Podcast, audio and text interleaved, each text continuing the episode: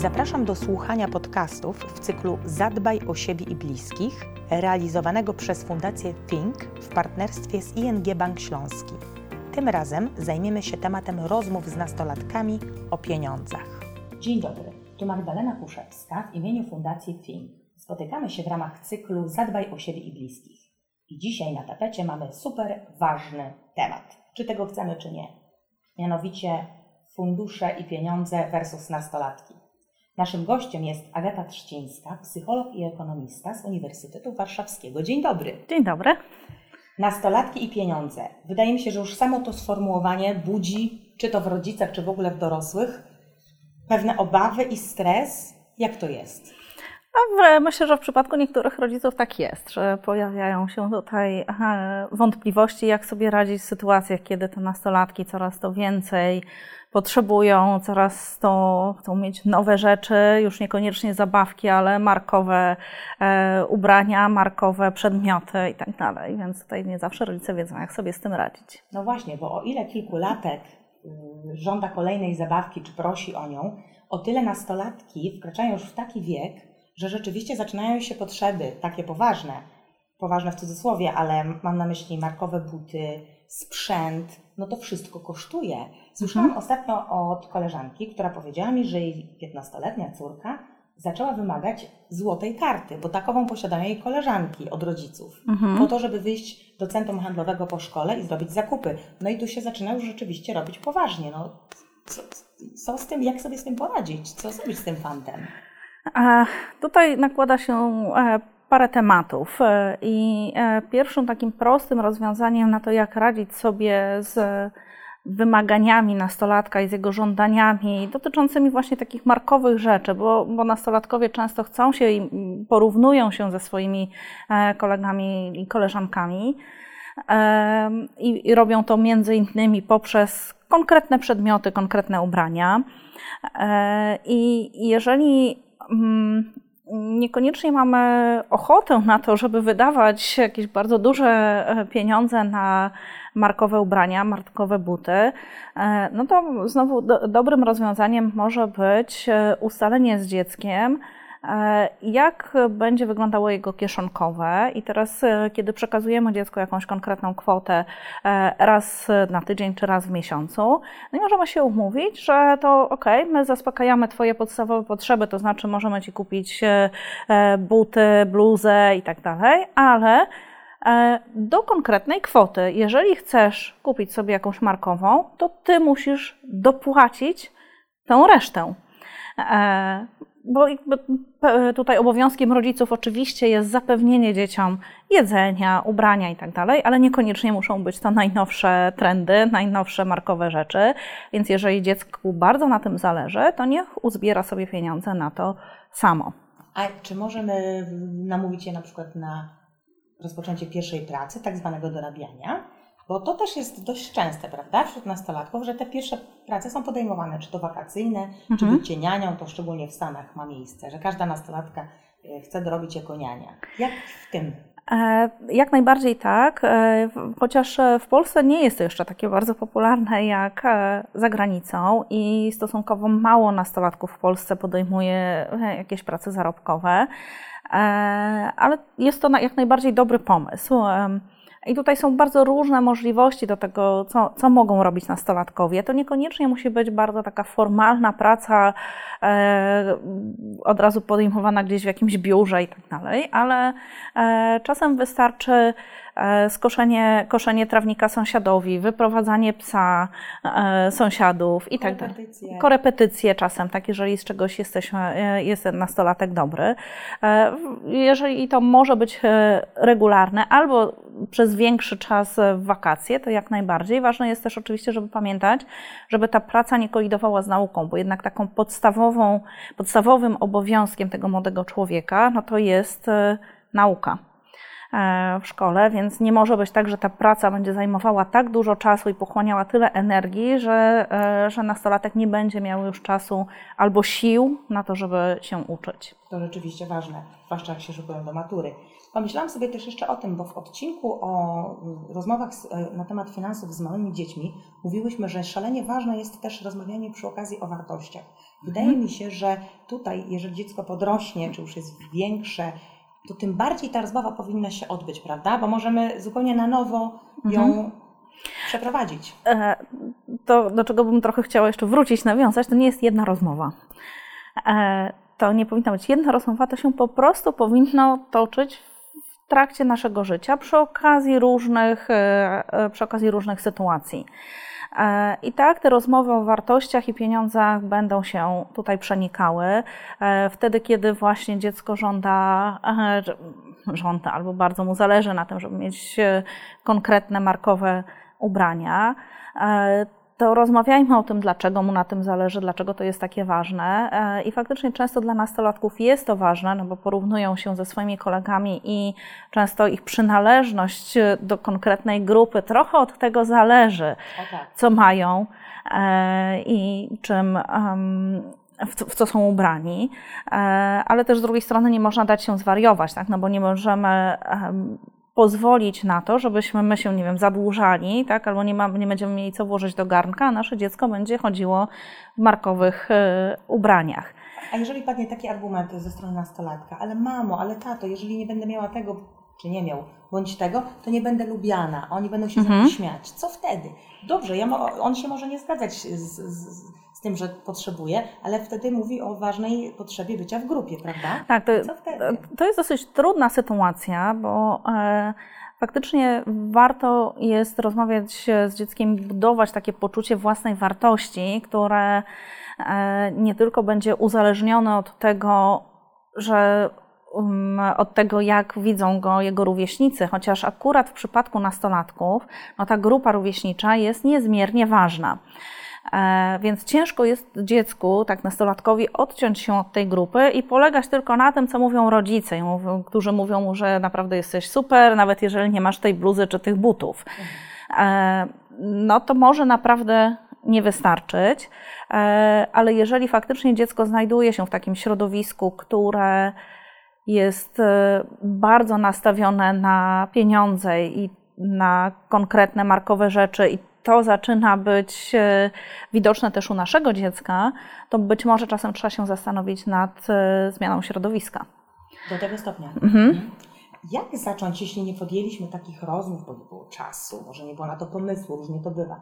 W jaki sposób zacząć rozmowę na temat pieniędzy właśnie z nastolatkiem, który może jest zbuntowany, może nie chce, może, może w ogóle uważa, że to jest bez sensu. Co robić? Mhm. E, na pewno nic na siłę. E, I e, nawet jeżeli nie rozmawialiśmy z tym młodym człowiekiem wcześniej na tematy związane z finansami, to właściwie nigdy nie jest za późno i zawsze lepiej zacząć to robić niż poddać się i nie wchodzić w ogóle w te tematy. Czyli lepiej późno niż później. Lepiej późno niż tak, wcale. wcale. E, więc e, jak najbardziej możemy wejść w te tematy, ale znowu nie w taki sposób, że powiemy temu nastolatkowi, chodź synu, teraz porozmawiamy e, o pieniądzach, bo to jest ważne, o tym jak zarabiamy, o tym jak zarządzać budżetem i tak dalej. No bo taki nastolatek po prostu nas wyśmieje w tej chwili. E, w takiej sytuacji. I to, co powinniśmy robić, to po prostu zacząć rozmawiać o pieniądzach w obecności dziecka. Tak? Na przykład nasze rozmowy z partnerem e, niech się odbywają w obecności dziecka. Potem stopniowo zachęćmy tego nastolatka do tego, żeby włączył się w takie rozmowy, na przykład dotyczące naszego domowego budżetu. Myślę, że często nastolatkowie będą chcieli wejść też w te rozmowy, kiedy e, my będziemy z partnerem dyskutować na przykład o tym, o wystroju pokoju tego nastolatka. No to to jest świetna okazja do tego, żeby ten nastolatek też został włączony w tę decyzję. Albo wspólny wyjazd na wakacje. Albo wspólny wyjazd na wakacje, e, który planujemy wcześniej e, i rozmawiajmy o tym, ile to będzie kosztowało, o tym, że przez cały rok odkładamy pieniądze na to, żeby wyjechać w takie miejsce, że mm, tam fajnie spędzimy czas, chociaż niekoniecznie nastolatkowie będą chcieli z nami jeździć e, ale być może będą chcieli jechać na jakiś obóz, e, który też potrafi kosztować. I też powinniśmy pokazać, że to, są, e, że to są pieniądze, które my zbieramy i odkładamy przez cały rok, bo my też swoją postawą i tym, że my myślimy wcześniej o takich rzeczach, że już w grudniu czy w styczniu myślimy o tym, że w wakacje trzeba będzie zapłacić, czy przed wakacjami chwilę, e, za wyjazd e, dziecka, to pokazujemy mu, że to są rzeczy, które trzeba planować. Nawet jeżeli dziecko nie będzie w 100% włączone w te rozmowy, ale będzie je słyszało, w domu, to i tak to będzie bardzo dużo. I tu mamy już paradoksalnie łatwiej, bo w przypadku małego dziecka dzieci, tu, trudno im sobie wyobrazić konkretne sumy, prawda? Mhm. A już nastolatek wie doskonale, ile to jest 10 tysięcy, a ile 100 złotych, prawda? Dokładnie tak. E, ja jeszcze nie zawsze e, potrafią e, tę wartość pieniądza dobrze zdefiniować, nie zawsze wiedzą, ile pracy wymaga jakaś konkretna kwota. E, i jak to przekłada się na godziny pracy rodzica na przykład. Stąd też dosyć istotne jest to podejmowanie pierwszych prac zarobkowych, żeby zobaczyć, e, ile mogę, e, ile mogę zarobić. Mam jeszcze ważne pytanie o kieszonkowe, bo rozumiem, że z wzrostem wieku dziecka to kieszonkowe powinno naturalnie wzrastać, mhm. bo inne potrzeby ma siedmiolatek, a inne piętnastolatek, mhm. prawda? Tak. Czy jakoś co roku mm, siadać też z nimi, czy potem go włączyć w tego nastolatka, na przykład w dyskusji o to, ile by potrzebował? Jak, jak mhm. to zrobić? To znowu zależy od bardzo takich indywidualnych e, rozwiązań w rodzinie. Różne są tutaj na to sposoby. Akurat e, w przypadku moich dzieci, e, ja to robię w taki sposób, że moje dzieci w momencie, kiedy mają urodzinę, to to jest ten moment, kiedy dostają podwyżkę kieszonkowego. E, co, co jakby przez jednocześnie, oczywiście nie jest to w ramach prezentu, bo też no, nie, nie traktujemy pieniędzy ani tego kieszonkowego jako prezent, ale to jakby zbiega się w czasie. I oni widzą, że wraz e, z tym, jak dorastają, to też wzrasta ich kieszonkowe. E, początkowo to ich kieszonkowe to wynosiło tyle, ile mają lat tygodniowo. To znaczy siedmiolatek dostawał 7 zł tygodniowo, ośmiolatek 8 zł tygodniowo. No teraz mój starszy syn przyszedł i sam wynegocjował większą kwotę. Ale negocjował, to dobrze. Negocjował, tak. I to, e, to oczywiście wymagało też pewnych kompromisów z jego strony, bo to nie tylko były, było żądanie, że on e, chce więcej, no ale coś w zamian za to e, musi zaoferować, w sensie takiej odpowiedzialności. Tak? Nie mówię o tym, że będzie wykonywał więcej prac w domu, bo to nie, nie o to chodzi, tylko e, okej, okay, no jesteś na tyle dorosły, potrzebujesz więcej pieniędzy, no ale też ja wymagam od ciebie większej odpowiedzialności w związku z tym. Mhm. I znowu kolejny ważny wątek. Moi znajomi obcinają dzieciom kieszonkowe, gdy te coś przeskrobią, przynoszą mhm. wyższą cenę i tak dalej. Czyli każą je odbieraniem gotówki. Czy to jest dobry pomysł, aby na pewno? Nie, to znaczy e, kieszonkowe w ogóle nie powinno, e, nie, nie powinniśmy go zabierać e, wtedy, kiedy cokolwiek dziecko przeskrobie, poza jednym wyjątkiem, do którego za chwilę wrócę. Ale mm, kieszonkowe to jest narzędzie edukacyjne, które powinniśmy traktować trochę tak jak podręcznik do szkoły, jak podręcznik do matematyki. I jak dziecko przyniesie pałę z matematyki, to nie zabieramy, czy, czy z polskiego, to nie zabieramy mu książki do matematyki. E, kieszonkowego też nie powinniśmy zabierać. E, bo bez tego dziecko nie będzie miało okazji do tego, żeby się uczyć e, gospodarowania swoimi pieniędzmi, oszczędzania, zarządzania budżetem itd. Tak nam też nikt nie zabiera pensji, e, jeżeli raz się spóźnimy do pracy. To prawda. E, no więc zupełnie nie tędy droga.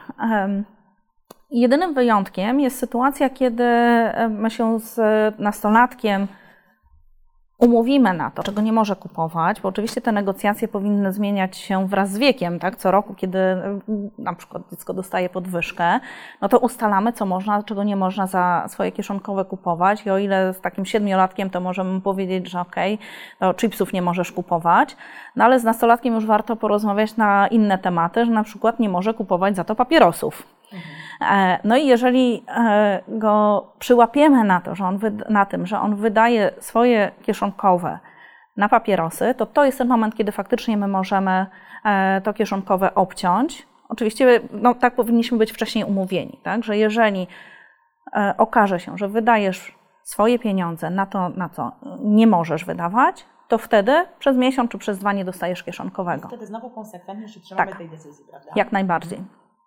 Rozumiem. E, Ale nastolatek powinien być o tym uprzedzony. On powinien wcześniej wiedzieć, co może kupować, a czego nie może kupować za swoje pieniądze. A czy nastolatek powinien wiedzieć, ile zarabiają rodzice i ile na przykład wynosi domowy budżet, y, jak jest, jaka jest wysokość czynszu czy kredytu? Jak najbardziej tak. E, Z nastolatkiem powinno się rozmawiać e, i powinno się go włączać w cały proces tworzenia budżetu domowego. E, Kiedy z partnerem siadamy i rozmawiamy o tym, że trzeba zapłacić rachunki, kiedy patrzy, planujemy nasz budżet na kolejny miesiąc, e, to jak najbardziej dobrze by było, żeby nastolatek przy tym e, był i w tym uczestniczył.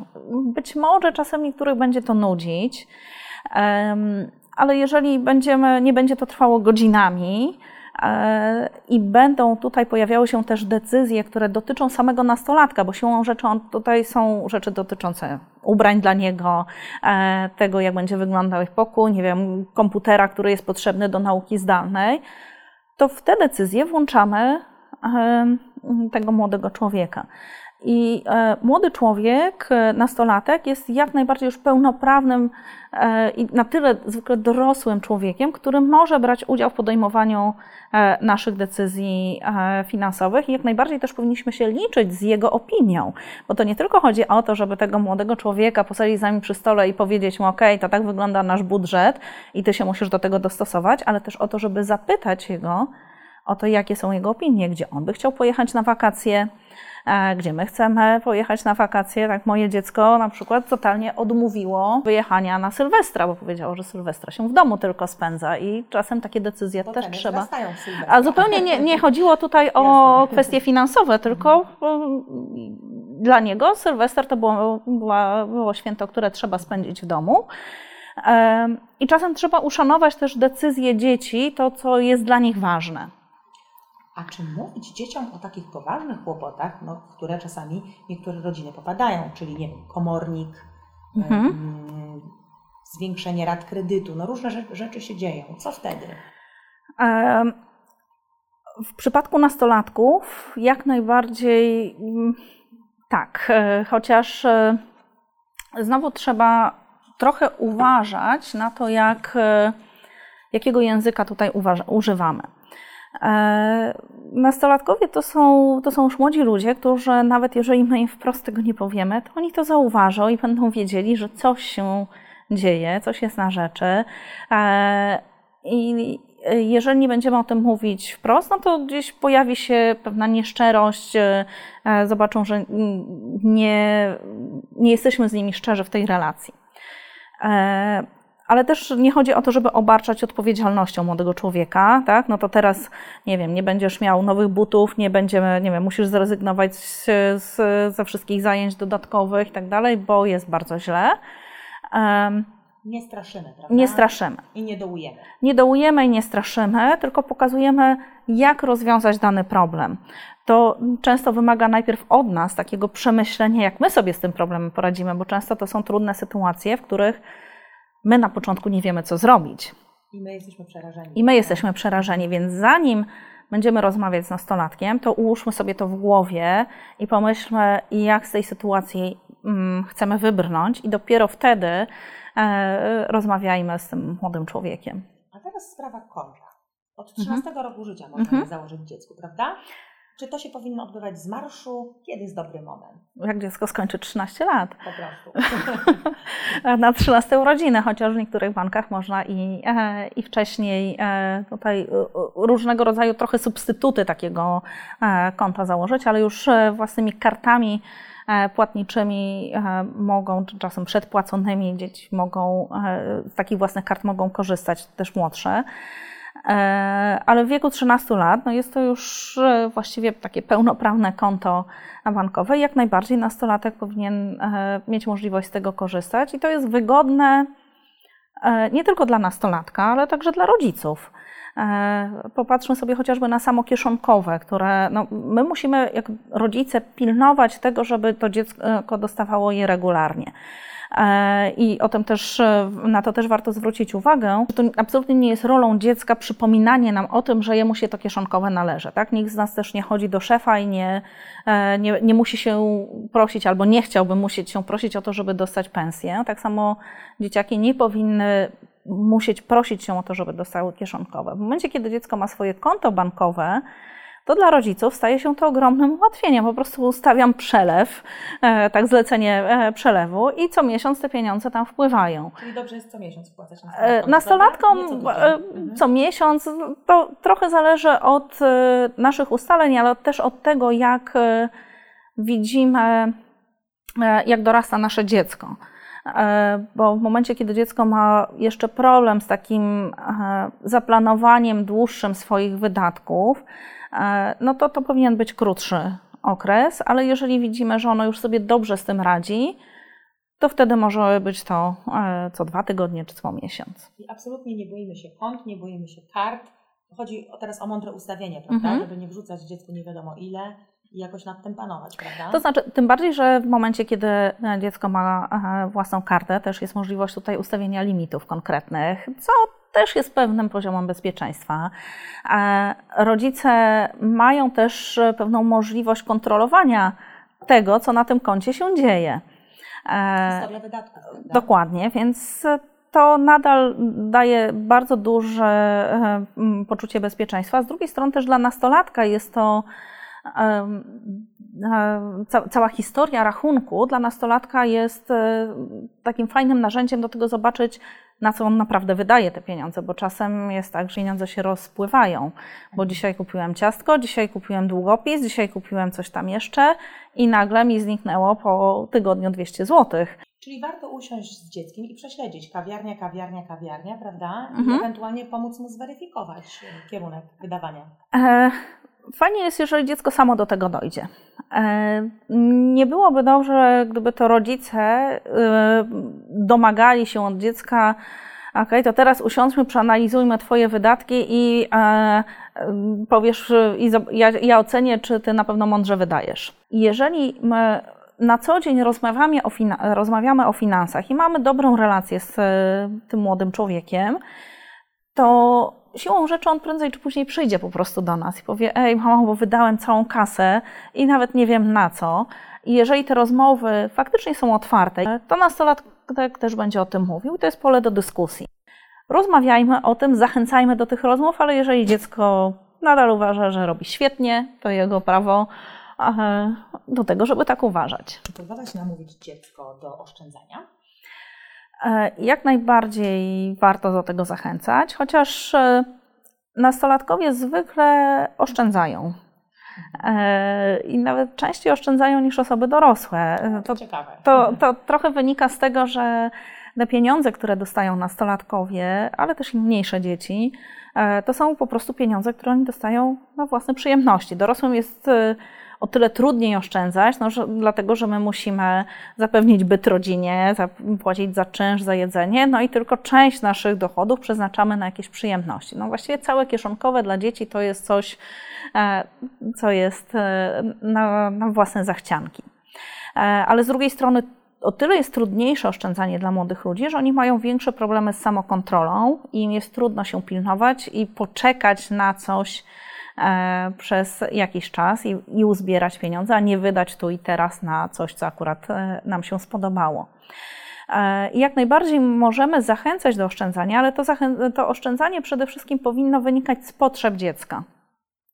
I ono będzie miało sens wtedy, kiedy dziecko będzie miało cel, który jest dla niego atrakcyjny, fajny i ciekawy.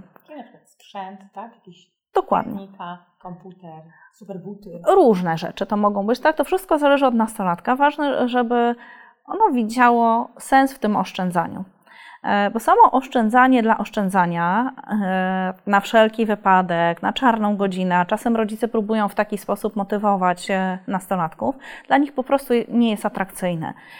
Jeżeli młody człowiek nie będzie widział, że to jest to oszczędzanie, bo to jest stosunkowo trudna czynność, tak? Nie mogę wydać tych pieniędzy, muszę je odłożyć, muszę czegoś się pozbawić w tej chwili i muszę wiedzieć, że jeżeli dzięki temu za jakiś czas będę mieć coś fajnego, to wtedy to może stać się przyjemnością i wejść nam w nawyk. Tak? W taki sposób kształtuje się nawyk u młodego człowieka, żeby odkładać pieniądze. Na przykład wtedy, kiedy dostaję kieszonkowe, to za każdym razem odkładam, nie wiem, jedną czwartą. Um, na konto czy do skarbonki? Dla nastolatka to na konto. Tylko konto, prawda? No znaczy, tak, o wiele łatwiej mieć cel w postaci obozu windsurfingowego niż na czarną godzinę, tak? Dokładnie. Tak Dokładnie, tak? Dla młodych, y, dla młodych ludzi po prostu konkretny cel, ale też w przypadku młodszych dzieci konkretne cele e, są dużo łatwiejsze. To są takie rzeczy, które mogą sobie zobrazować, które też jak dojdą do tego celu, e, to pojawia się radość. Także udało mi się, że mm, i też satysfakcja z tego, że sam na to uzbierałem. Oczywiście też rolą rodziców jest trochę weryfikacja tych celów. E, dlatego, że czasem dzieci e, stawiają sobie cele, które są totalnie nierealistyczne. E, no, na przykład mamy nastolatka, który dostaje kieszonkowego 100 zł miesięcznie i wymyśli sobie, że on teraz uzbiera na komputer, który kosztuje 3,5 tysiąca. No i to jest cel, na który to dziecko musiałoby zbierać 3 e, lata, tak? A, tak, 3 lata, nie Nic wiem. nie wydając, jak picia w szkole i tak dalej. Prawda? Dokładnie. Więc to jest zbyt długi czas oczekiwania. Bardzo szybko dziecko się podda w tym. E, I tutaj opcje dalej są dwie. E, albo zmieniamy trochę ten cel i pokazujemy dziecku, na co innego mogłoby oszczędzać, to także byłoby dla niego atrakcyjne i fajne, ale może niekoniecznie tak drogie. E, albo możemy umówić się z dzieckiem, że jeżeli ono oszczędzi jaką część, jakąś część, to my mu resztę dopłacimy. Mhm. E, chodzi o to, żeby ten cel nie był zbyt długi, żeby dało się go osiągnąć tak maksymalnie pół roku, bo po prostu dla tych młodych ludzi zbyt długa perspektywa oszczędzania będzie zbyt trudna i łatwo jest wtedy o porażkę. Jeżeli poniosą porażkę, to za chwilę e, powiedzą, oszczędzanie jest bez sensu. Po co oszczędzać? Lepiej wydawać swoje pieniądze od razu na bieżąco. Kolejna dobra rada. Mhm. Maksymalnie pół roku żeby mhm. nie przesadzić, bo rzeczywiście dla nastolatka lata to, to rzeczywiście mhm. zbyt długo, prawda? No tak, dla niego jak on będzie miał za 3 lata komputer nowy, to, to, no to bez sensu. Tak? Pół roku może jeszcze pooszczędzać. Pomówmy też poproszę o takich sytuacjach, które wymagają naprawdę dużego wyzwania od nas, od rodziców. Mhm. Czasami oboje rodzice tracą pracę, czasami tylko jedno, czasami pojawiają się naprawdę mhm. poważne problemy i trudności finansowe. I co wtedy? Bo rozumiem, że nie ściemniamy nastolatkom, że wszystko gra. E, nie ściemniamy, zawsze jesteśmy szczerzy. E, I zaczynamy od tego, że wyciszamy swoje emocje i staramy się e, sobie w głowie ułożyć plan, jak z tej sytuacji wybrnąć. A następnie zapraszamy też nastolatka do rozmowy, żeby powiedzieć, co w tej sytuacji w naszym życiu będzie musiało się zmienić. A kieszonkowe zmienia się czy nie? E, trochę w zależności od tego, na ile musi się zmienić. No oczywiście są takie sytuacje, kiedy ono będzie musiało e, po prostu zniknąć, być może na jakiś czas. E, albo zostać poważnie ograniczone, chociaż wiele badań mówi o tym, że, że to kieszonkowe kryzysom się nie poddaje i, i nawet jeżeli nasza sytuacja finansowa się pogarsza, to często rodzice z tego kieszonkowego nie rezygnują. Zwykle dlatego, że mm, ono bywa ułatwieniem często nawet dla domowego budżetu, bo wtedy nie mamy tych żądań dziecka, także ono chce jeszcze coś, bo ma do dyspozycji swoją kwotę i nią sobie dysponuje. E, oczywiście, jeżeli nie jest ona zbyt duża. Mm, no ale oczywiście zdarzą się takie sytuacje, kiedy będzie na tyle trudno, że nawet z tego kieszonkowego trzeba będzie zrezygnować. I naprawdę ograniczamy bardzo mocno wszystkie swoje wydatki, prawda? Mhm. Nie ma mowy o wakacjach, może trzeba będzie sprzedać samochód mhm. i myśleć, jak to przetrwać do pierwszego. Mówić o tym wszystkim? E, mówić, ale w kontekście radzenia sobie z tą sytuacją, a nie mówienia, no to teraz będzie bardzo źle. No, no to teraz już nie będziemy wyjeżdżać na wakacje, teraz to w ogóle e, nie wiem, co zrobimy. Bieda z nędzą, Bieda, koniec. Tak. E, nie, usiądźmy razem e, z tym młodym człowiekiem i postarajmy się razem stworzyć plan, wyjścia z tej sytuacji. Oczywiście to my powinniśmy mieć go najpierw w naszej głowie i pomysły na to, jak, e, jak wyjść z długów, jak sobie z tym poradzić. Być może właśnie sprzedać samochód, być może ograniczyć różnego rodzaju wydatki. I zapytajmy też nastolatka, co on może, jakie on ma pomysły ciekawe. E, bo młodzi ludzie naprawdę mają już e, wiele różnych pomysłów. Czasem mogą to być takie pomysły, na które my nie wpadliśmy.